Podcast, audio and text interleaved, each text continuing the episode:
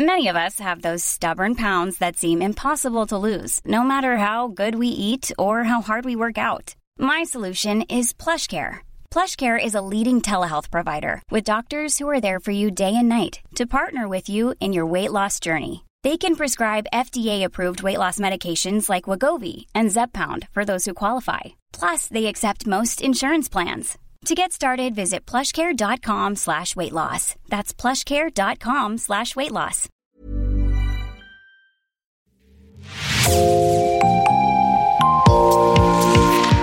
Bonjour, c'est Jean Berthelot de l'Agleté de l'équipe Podcasting. Bienvenue dans l'actu dans la poche, le podcast quotidien d'actualité du Grand Sud-Ouest signé Podcasting.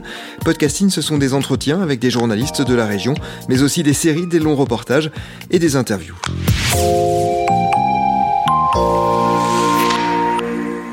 Nous vous invitons à partir d'aujourd'hui et pendant huit jours à un voyage dans le passé de la région. À travers une série la plus longue jamais proposée par Podcasting, nous nous intéressons à l'histoire des républicains espagnols en Nouvelle-Aquitaine, à leur arrivée au moment de la guerre civile, à leurs conditions de vie souvent très difficiles, au soutien que la France leur a trop rarement apporté, aux traces qu'ils ont laissées dans la région aussi. Nous voulions rendre hommage à ces femmes et ces hommes qui se sont battus contre le totalitarisme dans leur pays. Cette série s'appelle Aquitaine, soupir d'une Espagne républicaine elle est signée Maria Diaz Valderrama. Avant de commencer l'épisode 1, un petit point d'histoire pour celles et ceux qui ne se souviendraient pas bien des circonstances de la guerre civile d'Espagne. Depuis 1923, le pays connaît la dictature militaire de Miguel Primo de Rivera. Le roi Alphonse XIII, pressé par les républicains, se voit contraint d'organiser des élections en 1931 et ce sont justement les républicains qui l'emportent. La République est donc proclamée et le roi contraint à l'exil. En février 1936, c'est une coalition de gauche et d'extrême gauche, le Frente Popular, qui s'impose dans les urnes, mais les monarchistes et les nationalistes n'acceptent pas ces élections. Sous l'impulsion du général Franco, l'armée se range à leur côté. Commence alors un conflit qui va durer trois ans. Les républicains, pourtant démocratiquement élus, ne peuvent quasiment compter sur aucun soutien officiel. Les franquistes, eux, sont soutenus par l'Allemagne nazie et l'Italie fasciste. Au terme de trois ans de conflit, le caudillo s'empare d'un pouvoir qu'il ne lâchera qu'à sa mort en 1975. Pendant cette guerre fratricide, des milliers de combattants et de civils restés fidèles à la République sont assassinés. Ceux qui le peuvent fuient et beaucoup arrivent en France. Aquitaine soupire d'une Espagne républicaine. Épisode 1, une guerre à nos portes.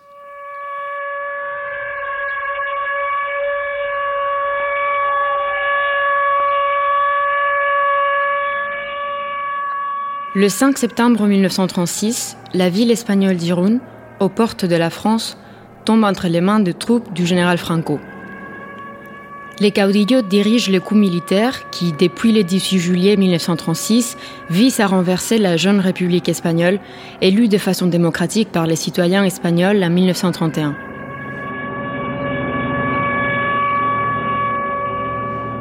La presse bordelaise suit de près la situation en Espagne, et notamment au Guipúzcoa, la province basque dans laquelle se trouve Saint-Sébastien. Les grands journaux de la ville ont tous des correspondants sur place qui rendent compte des opérations militaires, chacun avec son point de vue. Un coup de force militaire au Maroc espagnol. Un millier de femmes et d'enfants arrivent à Bordeaux. Les rebelles sont aux portes de Saint-Sébastien. La bataille du Rhône, entre août et septembre 1936, fait de nombreuses victimes militaires et civiles. Les nationalistes l'emportent sur les républicains et c'est les premiers exodes de la guerre. Plus de 10 000 personnes fuient la région.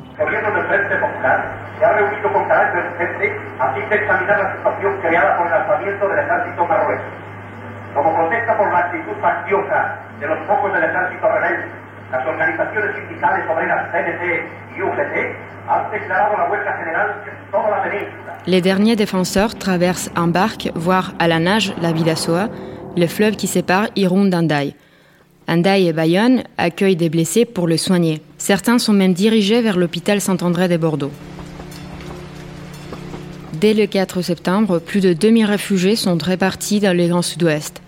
La gare des Saint-Jean, à Bordeaux, devient l'un des principaux décors de cette tragédie. On assiste à des manifestations de solidarité, mais aussi à quelques incidents, car c'est le début d'un conflit qui mobilise, choque et divise la population locale. Ce n'est pas étonnant. À peine 200 km séparent Bordeaux de la frontière espagnole. Agnès Vatican, directrice des archives départementales de la Gironde qu'est-ce que ça fait d'avoir d'avoir cette guerre? C'est-à-dire voilà, de conflits armés, de morts, de violences et de gens qui fuient et de migration. En Gironde, on a beaucoup de descendants euh, de cet euh, exil euh, républicain. Dans les représentations qu'on en a, comme après la chute de la République, c'est vraiment Toulouse qui est devenue la grande ville de l'exil républicain. Ça a un peu masqué du coup le rôle qu'avait pu avoir Bordeaux. Or, pendant la guerre, d'Espagne, Toulouse a un rôle très secondaire euh, de passage, puisque notamment quand, au début, quand les réfugiés euh, arrivent en bateau à Bordeaux, beaucoup, notamment les hommes, repartent combattre en prenant le train euh, via Toulouse, Narbonne, Perpignan, Portbou, etc. Donc il y a un circuit comme ça. Mais en réalité, le rôle stratégique pendant la guerre d'Espagne, c'est Bordeaux. C'est Bordeaux pour l'accueil des réfugiés et surtout pour le trafic d'armes. Les archives départementales de la Gironde, situées dans les quartiers des Chartrons, sont un trésor pour les historiens et pour tous ceux qui s'intéressent à cette période, y compris en Espagne. En 2020, les archives ont accueilli une exposition, fauchée en partie par la pandémie, qui a aidé à rendre public les travaux de l'historien Bernard Lavallée sur le rôle que Bordeaux et les Bordelais ont joué dans la guerre d'Espagne. La guerre civile a servi en fait de révélateur à des tensions qui existaient déjà au sein de la société française, mais qui là vont avoir un lieu de combat très important parce que derrière ce qui se passe en Espagne se pose le problème en France de l'avenir euh, du Front populaire et aussi de l'avenir des forces de l'extrême droite qui, euh, on l'a oublié aujourd'hui, étaient très puissantes, et notamment dans une ville comme Bordeaux. Donc, à bien des égards, la guerre d'Espagne va être un révélateur pour ces forces politiques françaises, d'autant plus que dans notre région, les incidences, les impacts de la guerre qui se passe de l'autre côté de la frontière sont nombreux et importants dans la ville de Bordeaux et dans la région.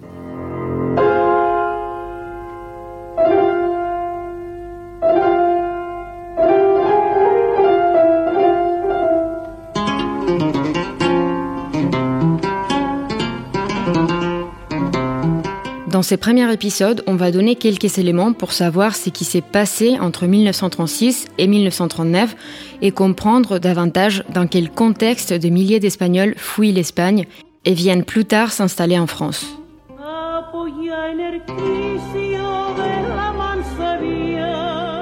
Dans la guerre d'Espagne, deux bandes ennemies vont s'affronter.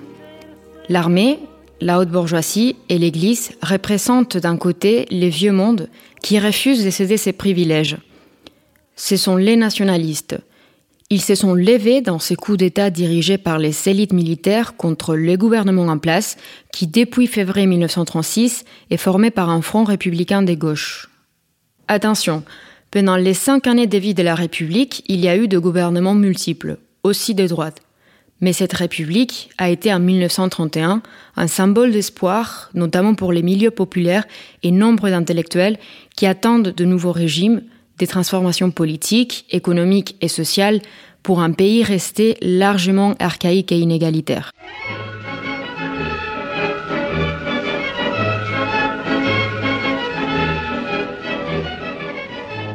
La Constitution promulguée en 1931 est l'une des plus démocratiques d'Europe.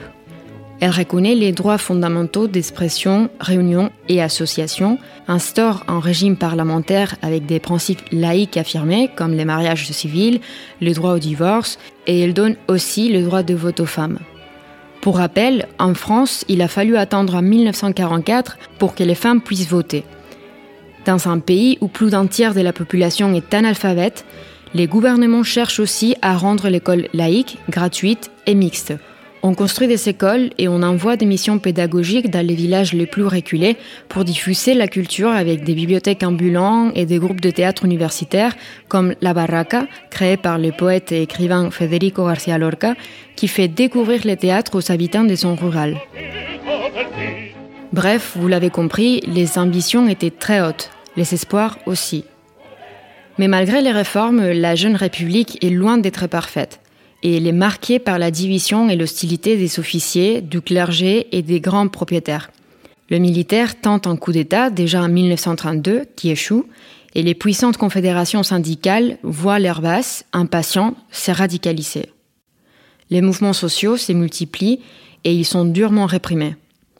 Mais pour l'instant, revenons à 1936 et à la France où l'écho de la guerre est particulièrement fort. On the European stage, it's the dictator's turn, so give them music. Ce qui fait l'ampleur internationale de la guerre d'Espagne, c'est le contexte européen dans lequel elle se situe. Euh, les années 30, c'est une décennie très importante pour le monde et pour l'Europe en particulier. D'abord, du point de vue économique, puisque notre continent est frappé par les conséquences nombreuses et longues de la crise de 1929, mais aussi parce que euh, sur le plan politique, euh, il y a des phénomènes nouveaux qui apparaissent un qui s'accentue, qui est le fascisme italien, qui est déjà là au début des années 30, et puis surtout le nouveau contexte créé par l'arrivée au pouvoir en 1933 euh, des nazis en Allemagne, qui va complètement changer le contexte européen, puisqu'il se situe pour l'Allemagne dans une perspective de revanche, d'affirmation nationaliste et euh, de violence. En fait, la décennie des années 30, à partir surtout des années 33, est marquée dans notre continent par la montée des périls, montée des périls qui aujourd'hui nous apparaît très clairement, mais que à l'époque les contemporains n'ont pas vu aussi clairement, soit par aveuglement, soit peut-être pour certains par lâcheté, et d'autres aussi par intérêt. À Paris, le chef de gouvernement Léon Blum est surpris quand il apprend par une lettre de l'ambassade de France à Madrid qu'il y a une révolte de l'armée. Mais la nouvelle arrive tard. La presse s'était déjà fait écho de cette information. Qu'est-ce qui se passe en Espagne? se demandent les journaux. Au début, le Front populaire français qui est au pouvoir s'est dit prêt à aider ses amis en Espagne. Ils sont sollicités des armes et des avions. La volonté initiale est honnête, mais la question va rapidement devenir plus compliquée. La presse de droite et d'extrême droite affirme qu'intervenir en Espagne serait le début d'une deuxième guerre mondiale, L'Angleterre aussi s'y oppose. La pression médiatique touche certains membres du gouvernement qui craignent la menace de l'Allemagne. Fin août 1936, les pays européens signent un accord de non-intervention, mais ce pacte est mort-né. L'Allemagne et l'Italie aident Franco dès le début de la guerre. En octobre 1936, l'Union soviétique commence à son tour à envoyer des armes au gouvernement républicain espagnol et aux milices apparues au début de la guerre, réorganisées quelques mois plus tard. Parmi ces milices, le célèbre Brigade internationale. L'historienne Geneviève Dreyfus-Armand explique comment se sont déroulées ces interventions étrangères. Alors l'aide apportée par euh, l'Italie fasciste de Mussolini celles apportées par euh, l'Allemagne nazie d'Hitler ne sont rien comparables à celles euh, apportées par l'Union soviétique. Euh, L'Italie et l'Allemagne ont, envoyé beaucoup d'hommes en Espagne et aussi beaucoup de matériel, de matériel très moderne.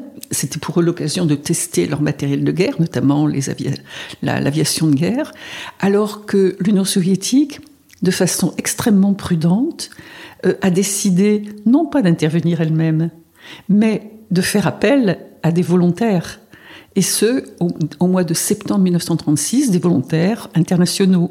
Et ça a été, sous l'égide du Comintern, de la Troisième Internationale, la constitution des brigades internationales, ce qui permettait à l'Union soviétique de ne pas intervenir directement aussi.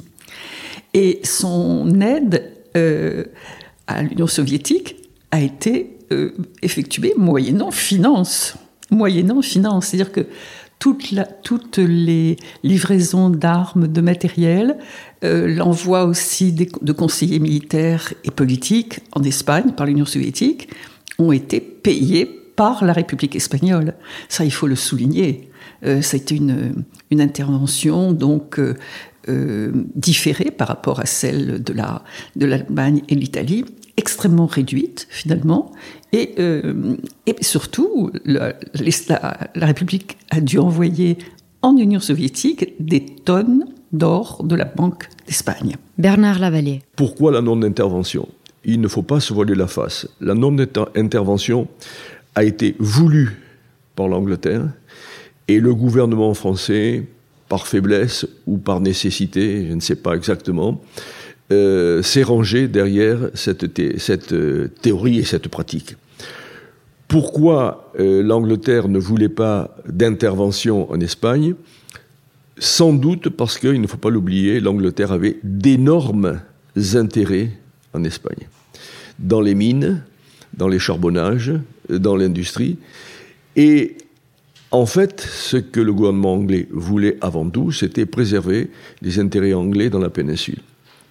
Le gouvernement français n'a pas voulu ou n'a pas pu s'opposer à euh, cette volonté anglaise et donc a laissé les choses en l'état. Ceci dit, il ne faut quand même pas oublier non plus que même si officiellement la France a suivi la politique de la non-intervention, en sous-main, de façon plus ou moins clandestine, euh, la France a continué à aider euh, la République espagnole, mais bien entendu, pas avec l'importance, pas avec les moyens qu'elle aurait pu euh, mettre dans l'opération si la non-intervention n'avait pas été la doctrine officielle. Le port de Bordeaux va jouer un rôle important dans la guerre avec les trafics d'armes, mais ça aussi on y reviendra plus tard.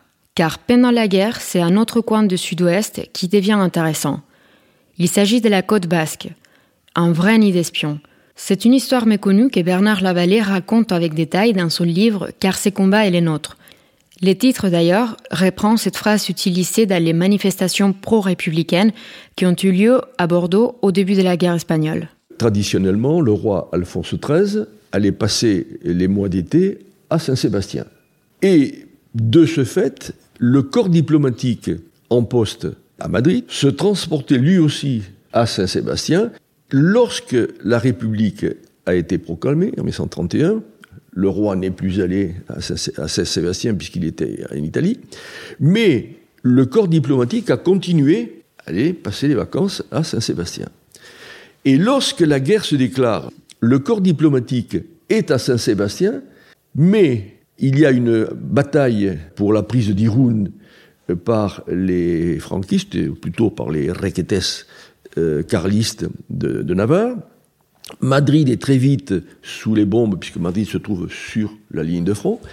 Et donc, le corps diplomatique étranger, toute nationalité confondue, en Espagne, se retrouve sur la côte basque française. Disons entre euh, Biarritz et Saint-Jean-de-Luz. Le dernier roi d'Espagne avant la proclamation de la République est Alfonso XIII. Il quitte l'Espagne dès que le résultat des élections est connu et il s'installe entre Paris et Rome. Beaucoup de diplomates n'échangent pas leur habitude pour autant et fuient la chaleur de Madrid pour se réfugier sur les côtes basques. Et donc, vous imaginez, dans le contexte de l'époque, ce que cela signifie. C'est un contexte de guerre les représentations diplomatiques correspondent, enfin, sont amis d'un côté ou de l'autre.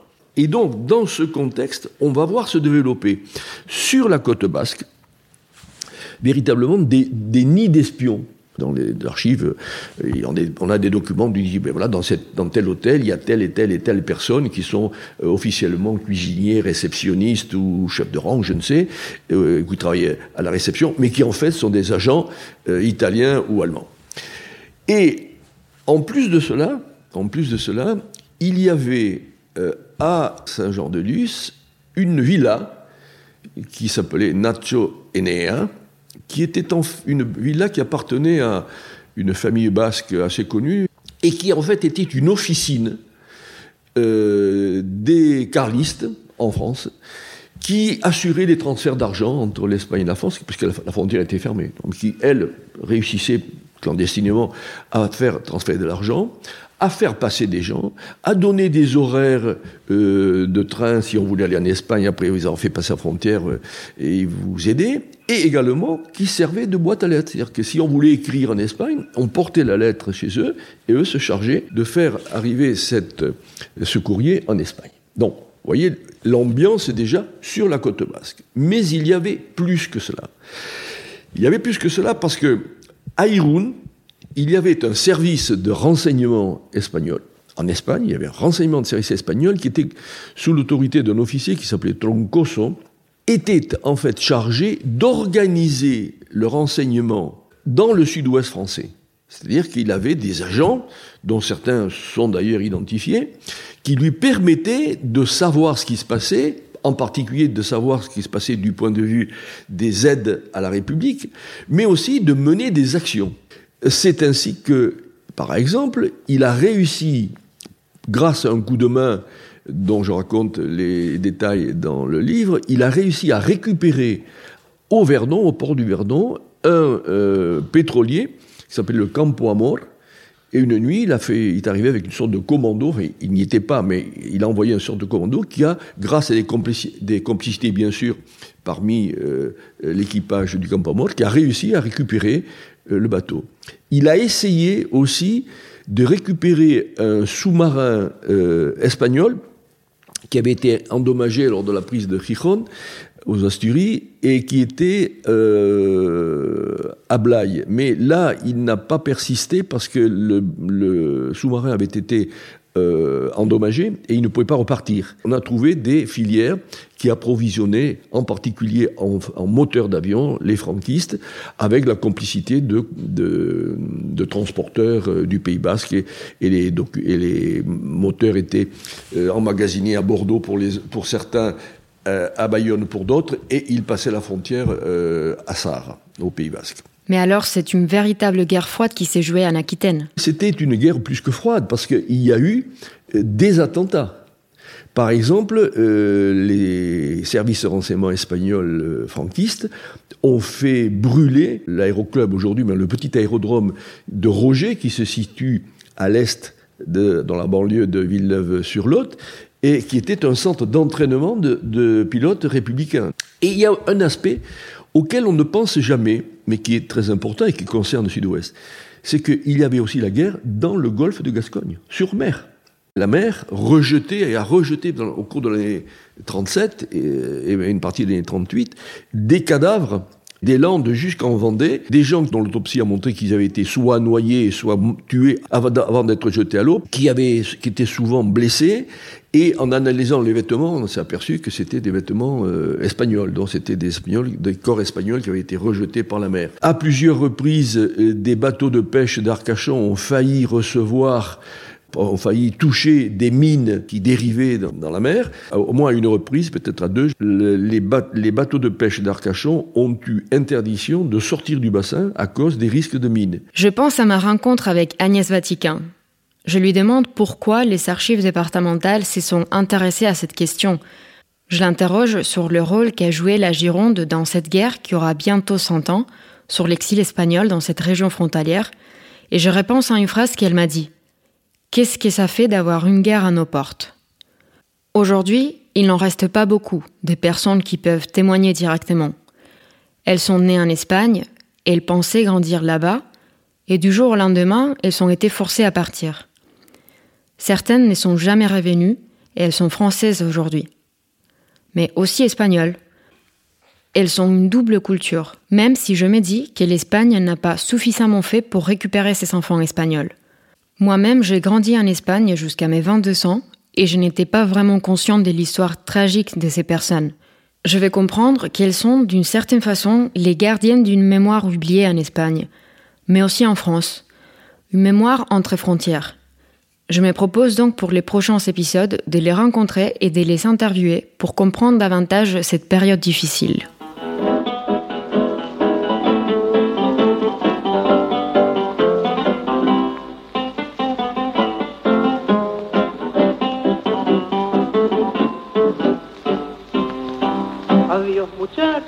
Compañeros de mi vida, barra querida, de apenas tiempo, me toca a mí hoy emprender la retirada, debo alejarme de mi buena muchachada. Adiós muchachos, ya me voy y me resigno contra el destino, nadie la talla. Se terminaron para mí todas las barras, mi cuerpo enfermo no resiste más acuden a mi mente recuerdos de otros tiempos, de los buenos momentos que antaño disfruté, cerquita de mi madre santa viejita y de mi noviecita que tanto idolatré. Se acuerdan que era hermosa, más linda que una diosa y que brioso de amor le di mi corazón, mas el Señor celoso de sus encantos, hundiéndome en el llanto, me la llevó. Es Dios el juez supremo, no hay quien se le resista. Ya estoy acostumbrado su ley a respetar, pues mi vida deshizo con sus mandatos, llevándome a mi madre y a mi novia también. Dos lágrimas sinceras derramo en mi partida por la barra querida que nunca me olvidó y al darle a mis amigos el adiós postrero les doy con toda mi alma mi bendición.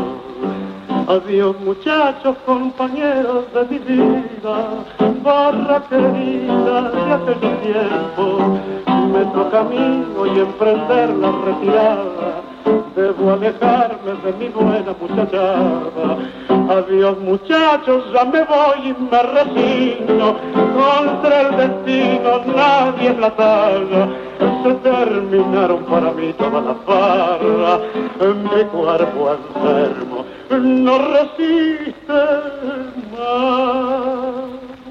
Merci Maria Diaz Valderrama, c'est la fin de cet épisode de podcasting, l'actu dans la poche. Merci d'avoir écouté. Réalisation Olivier Duval, production Agathe Ternier et Gabriel Taïeb, illustration Emma Gillet. Retrouvez-nous chaque jour à 16h30 sur toutes les plateformes d'écoute. Podcasting, c'est l'actu dans la poche.